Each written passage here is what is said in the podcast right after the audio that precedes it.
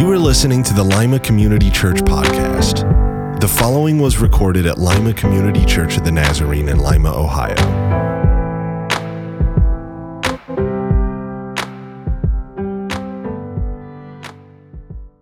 Merry Christmas. Wow, that was incredible, wasn't it? That was their third go at it. I wish I had those pipes, but alas, I don't. But wow, it's so great to see you tonight. If I'm guessing, uh, there's a bunch of you that are uh, sitting here and you're in a food coma right? Because you're coming from some kind of family thing, and um, you you're about ready to fall asleep, and I, I, you know, or there's some of you that are supposed to go after this, and so you're so hungry right now you can't think about anything, but right? No, no, okay. Most of you have eaten. That might not be good for me, but it's just a, it's just a unique time of the year, right? It's busy. It's it's um it's it's so fun. It, it, you know, Christmas is the most wonderful time of the year, right? Those are the words that Andy Williams sings every year at this time, and I think in a lot of our eyes, we, uh, we want to romanticize Christmas time, and it, it kind of, we want it to echo some kind of uh, Norman Rockwell painting, right?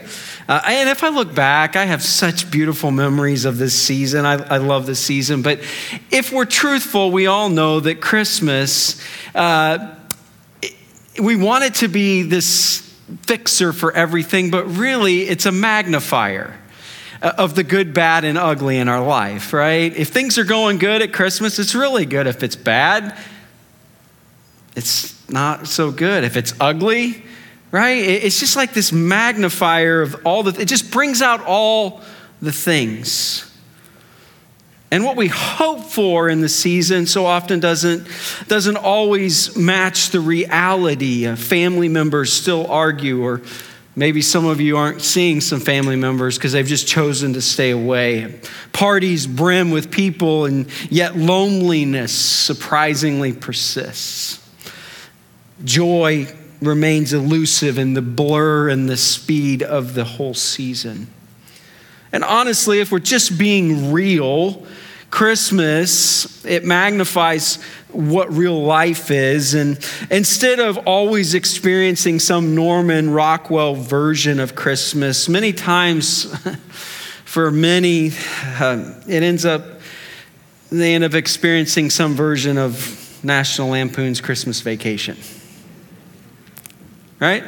It's no wonder it's so popular because there's something we all can identify with in that, it seems like. And it's just, that's Christmas, and it, brings a lot of things, and I, think it brings sometimes a lot of stress. Uh, I'm going to blow your mind here for a minute, all right? You waiting? Uh, you know, like part of Christmas is, is all the food, especially the, the desserts, right? Like, I mean, cookies and, and just on and on and on. Did you know that stressed, the word stressed, spelled backwards is desserts? Your, your mind's blown, isn't it? It all makes sense now. It's like this natural attraction that I'm stressed, so obviously I eat desserts. I'm supposed to. It's like it's the same thing, same word, right? I mean, I've found out that even gift, this whole idea of gifting in this season can be a little bit stressful, to be honest. I, I really, I, I, I, get stressed out about what to buy, um, the right gift, um, what do they want? What do they, you know? Um, is it going to get there in time? You know, I'm checking Prime, the, the, all the things, or um, or is it sold out? I've even realized that as I've gotten older, even gift receiving is a little bit stressful. Are you with me? Because here's the way it is you have to learn how to receive gifts, even those gifts that you're like, are you kidding me? Maybe it's just me. Uh, you you know, like some of you, maybe the last couple days you've already perfected these phrases or you're going to the next couple days, but you know, like, well, man, that's, that's a gift. That's such an interesting color, too. Right? Anybody else with me? Like, are you kidding me?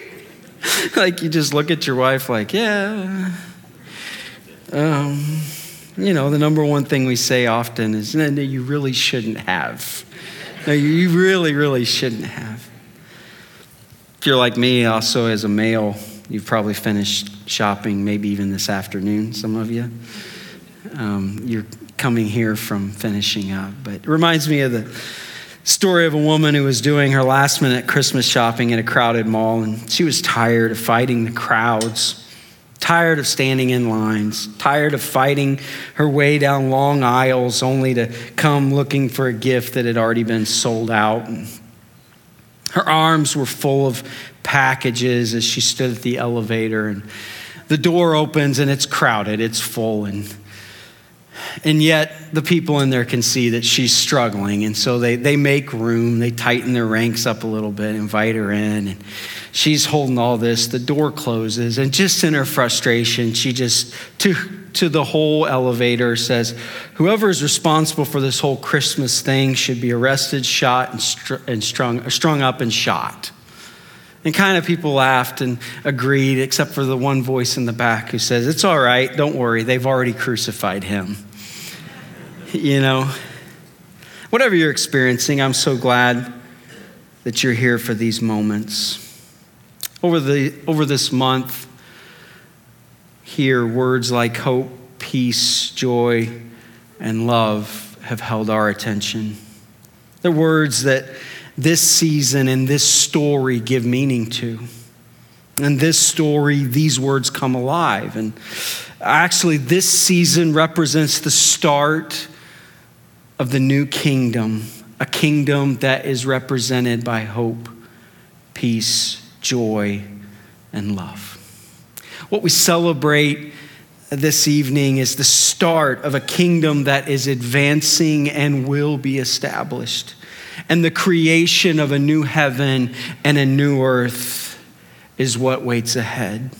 And so we live with hope peace, joy, and love because he is going to reconcile this whole world. And honestly, this night is the night that that revolution took a major step. And because of that, it frames how we see the world, how we live in the world, and we actually can live into hope, peace, joy, and love. In a crazy, stressed out world that even something like this that's simple and silent and, and, it should be peaceful has become this huge commercialized out of control thing the month of december. You know i want to share um, just kind of a story to kind of frame uh, what john wrote about jesus birth the apostle john I think this story kind of captures the essence of, of the season. It, it, go with me or in your mind, think about the, the mid 1800s. The story takes place in a, a small French town. Um, it's the story of a man named Placide Rockmar. I practiced that. I watched a lot of Pink Panther movies before I. Some of you, that went right over your head um, you know, Professor Clouseau. But um, no, it's a French town. It's the story of Placide. This town was built around the Catholic Church in that town. It was, it was the hub, the center of the social life, everything. And, and that town was so excited that year of 1847 because they had worked long and hard to restore the stained glass in their church. And it was finished. And it was going to be finished in time for Christmas Eve Mass. And the parish priest was excited and he, he actually thought, man, maybe we should, uh, maybe we should do something special. So he reached as out to, to Placide and asked him if he would write a poem. He was, he was known for a poet. He was known for his poetry. And actually, it was kind of interesting because he was far more known for his poetry than he was for his church attendance. Um, it was an interesting ask, but he was, he was honored that the priest would ask him. And he actually was thinking about it one afternoon as he's going from, from his home, this French village, to Paris. He's in this um, dusty coach traveling down, as the story goes, this bumpy road. And he's thinking about what he would write on Christmas Eve for Mass. He begins to use the book of Luke in chapter 2 as his guide, and he, he begins to imagine witnessing the birth of Jesus in Bethlehem. And he has these thoughts of being present and, and being present on that night, and it begins to inspire him, and it inspires him so much that by the time he arrives to Paris, this short trip, he's already wrote this poem, Cantique de Noël. The more he looks at his poem, he realizes, you know what, we should do more. This should be more than just read, this should be sung. So he reaches out to one of his friends in Paris, a well known composer, and asks him to, to write some music to go along with this poem that he's written. It was an interesting ask because the, the man that was his friend was a Jewish man. This Jewish man who was going to take this poem about the night of Jesus' birth, this Jewish man that, that didn't celebrate this holiday and didn't believe in that Jesus was the Son of God. He was being asked to write the music for this song. But he agrees, and together they work. And over the next couple weeks, they put together this beautiful piece of music that actually that little French village sang that night for Christmas Eve Mass. It was an instant hit. It was like Placidi captured. It captured what the Nativity was about. And it resonated all throughout the French villages in that countryside. It was like that new number one hit on the radio. Like it just, it just kept going to, to church, to village, to village. And they began to sing it. In fact, for the next couple years, it became one of the, the favorite songs of the French people as they celebrated Christmas. Placidi, uh, in his own personal journey, uh, abandons his faith in Jesus Christ and actually becomes one of the, the leaders in a so- socialist movement. And the Catholic Church was so alarmed by this that they, they began to see that, well, this is the guy who wrote this song. The people love this song. Uh, this is who he is now. And, and like, uh, they just decided to ban the song. It wasn't allowed to be sung in any of the churches in France. Yet, even though they tried to ban it, it was still sung. People wouldn't stop singing it. And it made its way across the ocean to the United States. If you think about the 1850s, uh, we're about ready to go into the Civil War, right? And this composer, this American composer, this musician, hears this song, and he, the, the, the, the, just the climate of the day also, he just feels like this song needs to be sung and actually becomes instrumental in this song gaining immense popularity in our country alone. In fact, in 1906, the first time a radio was, or the waves were used for a radio to, to, to offer words across the, the airwaves. The first words that were uttered on the radio was Luke chapter 2. And right after Luke chapter 2 was read, this song was the first song ever sung on the radio. Think about all the songs right now. Just think about all the songs that are being sung on radios right now. There's millions and millions of songs. The first one ever sung was Cantique de Noel. Oh, holy night. Such an interesting history to this song. It's, it's this socialist, this Jew, this, absolute, this uh, abolitionist who, uh, that sounds like the start of a joke, doesn't it? It was a socialist, a Jew, and an ab- there's this countrywide band to this song, and then it, it becomes this, it's a part of this landmark moment in the history of communication. This song, it has all of these things, but honestly, it's the words that were written that has caused this song to not be stopped from, from being sung. Listen to the words as Placidi captures us. He writes these words Long lay the word, world in sin and error pining He captures this human condition that's transcended generations, cultures, circumstances. It wouldn't have mattered if he would have lived in 16th century China or 12th century Ireland or 18th century France or 20th century America. These words ring true. It's the condition, the wrestling that all of us have with this reality that the image of God in our lives has been marred and distorted. We have turned inward to ourselves and to the creation, and we have forsaken our Creator.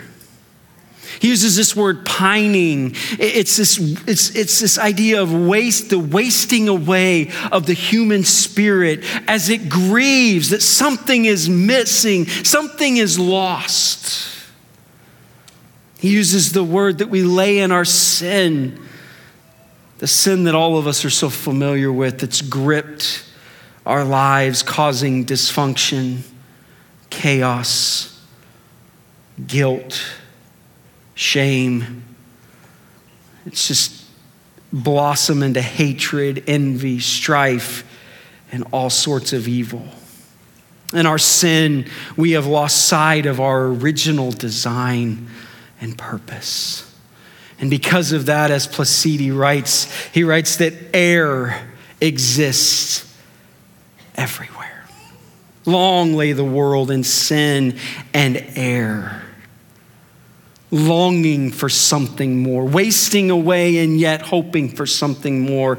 It's exactly what John writes in his gospel as he's beginning to introduce Jesus when he says these words Jesus, he was in the world, and though the world was made through him, the world did not even recognize him even the ones that he had established as his people that provided the forerunner for him to come into the world, that when he does come into the world, they're so caught up in their own, their own um, management of sin, religion, that they can't even recognize who he is. And they're pining, and you're pining, and I'm pining, longing for something better, something to fix this. And as he continues to write, he, sa- he writes this till he appears and the soul feels its worth. There's certain phrases that just stick with you. This is one for me. I know it's maybe for you, it's like, wow, it's not very um, not very deep, but this phrase I've never gotten away from. What is the soul worth? As Placidi writes, he, he taps into this intrinsic value of who we are as humans. It's, it's this, this thing that in our culture, it's always been wrestled with this how valuable truly are we? And, and for so many, the recognition is well, the value only exists in the life you live now. This is all there is. Get all you can get. The value of is the temporary time.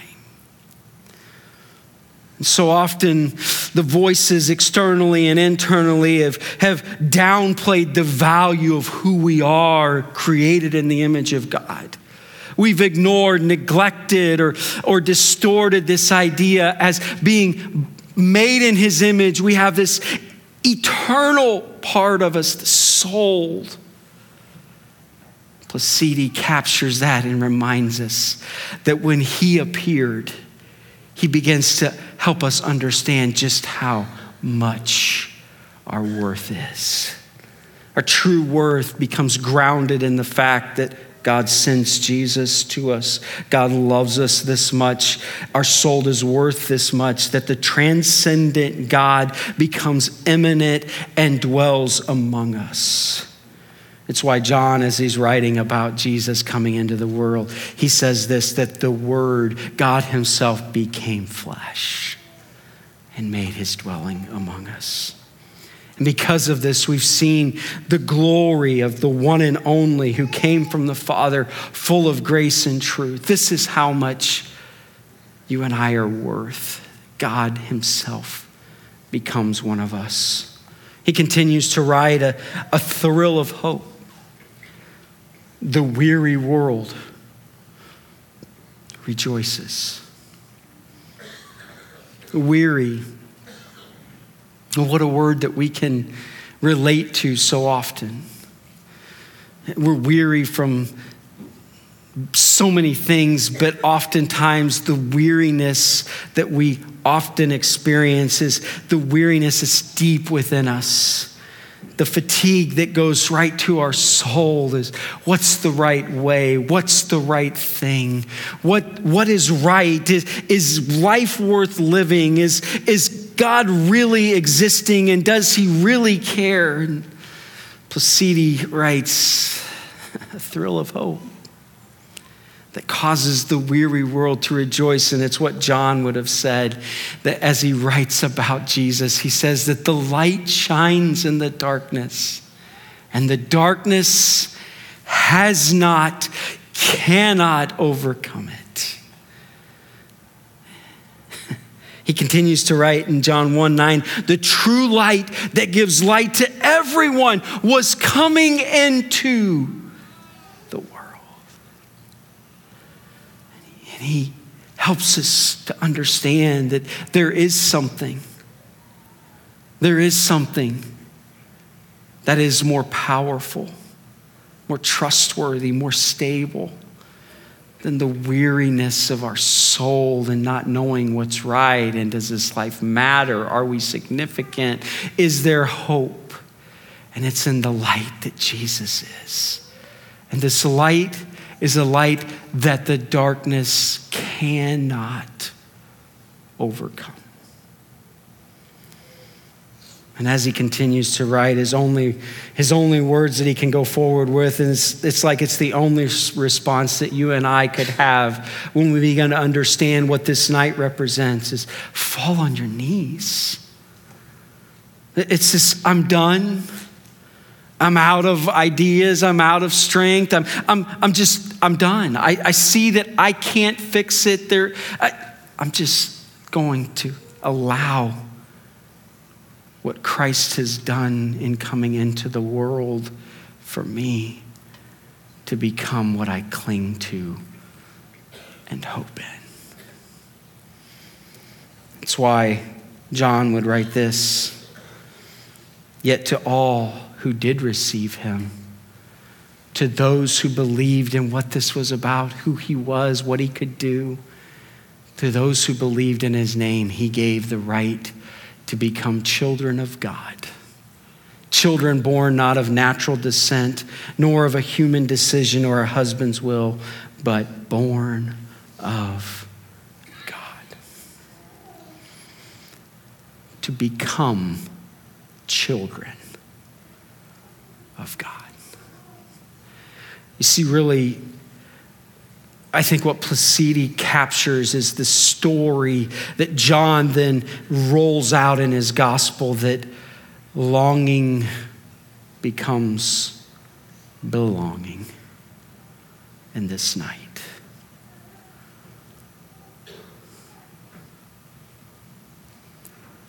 Longing becomes belonging. This is your story. This isn't some just historical event that, you know, culturally, uh, this, as he tried to write, long lay the world in sin, and that's me.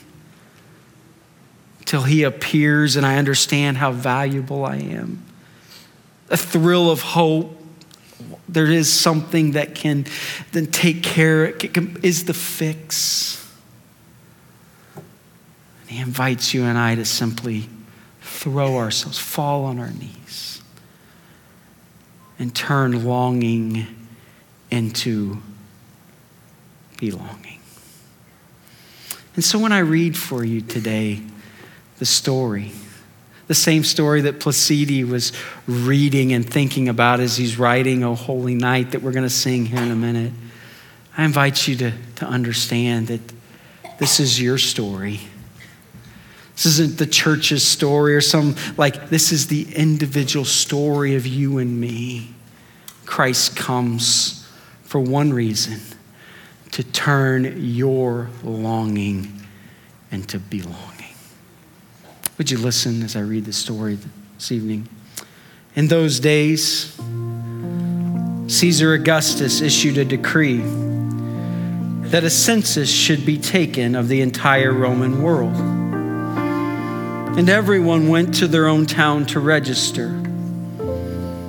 So Joseph also went up from the town of Nazareth in Galilee to Judea, to Bethlehem, the town of David, because he belonged to the house and line of David. He went there to register with Mary, who was pledged to be married to him and was expecting a child. While they were there, the time came for the baby to be born, and she gave birth to her firstborn, a son. She wrapped him in cloths and placed him in a manger because there was no guest room available for them. And there were shepherds living out in the fields nearby, keeping watch over their flocks at night. An angel of the Lord appeared to them, and the glory of the Lord shone around them, and they were terrified. But the angel said to them, Do not be afraid.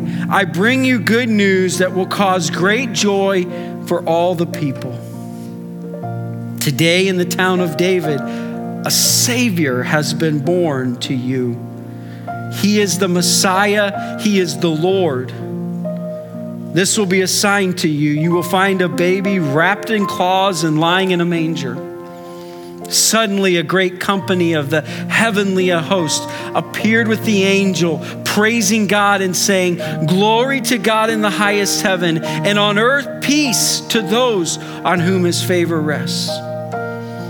When the angels had left them and gone into heaven, the shepherds said to one another, Let's go to Bethlehem and see this thing that has happened, which the Lord has told us about. So they hurried off and found Mary and Joseph and the baby who was lying in the manger. When they had seen him, they spread the word concerning what had been told them about this child. And all who heard it were amazed at what the shepherds said to them. But Mary treasured up all these things and pondered them in her heart. The shepherds returned, glorifying and praising God for all the things they had heard and seen, which were just as they had been told. Would you bow your heads with me? Father, this story, we know the details. I pray tonight that we would know that this is our story. This was for every single one of us. As John wrote, the Word became flesh and dwelt among us. He wrote that this was the light that came into the world and the darkness could not overcome it. That to as many as believed in who Jesus was, to them he became. To them they became the sons, the children of God. Hey, Lord, each one of us believe in, rest on, trust in what you did when you came into this world. I pray this in Jesus' name. Amen. Thank you for listening. For more information about our church, visit limacommunitychurch.com.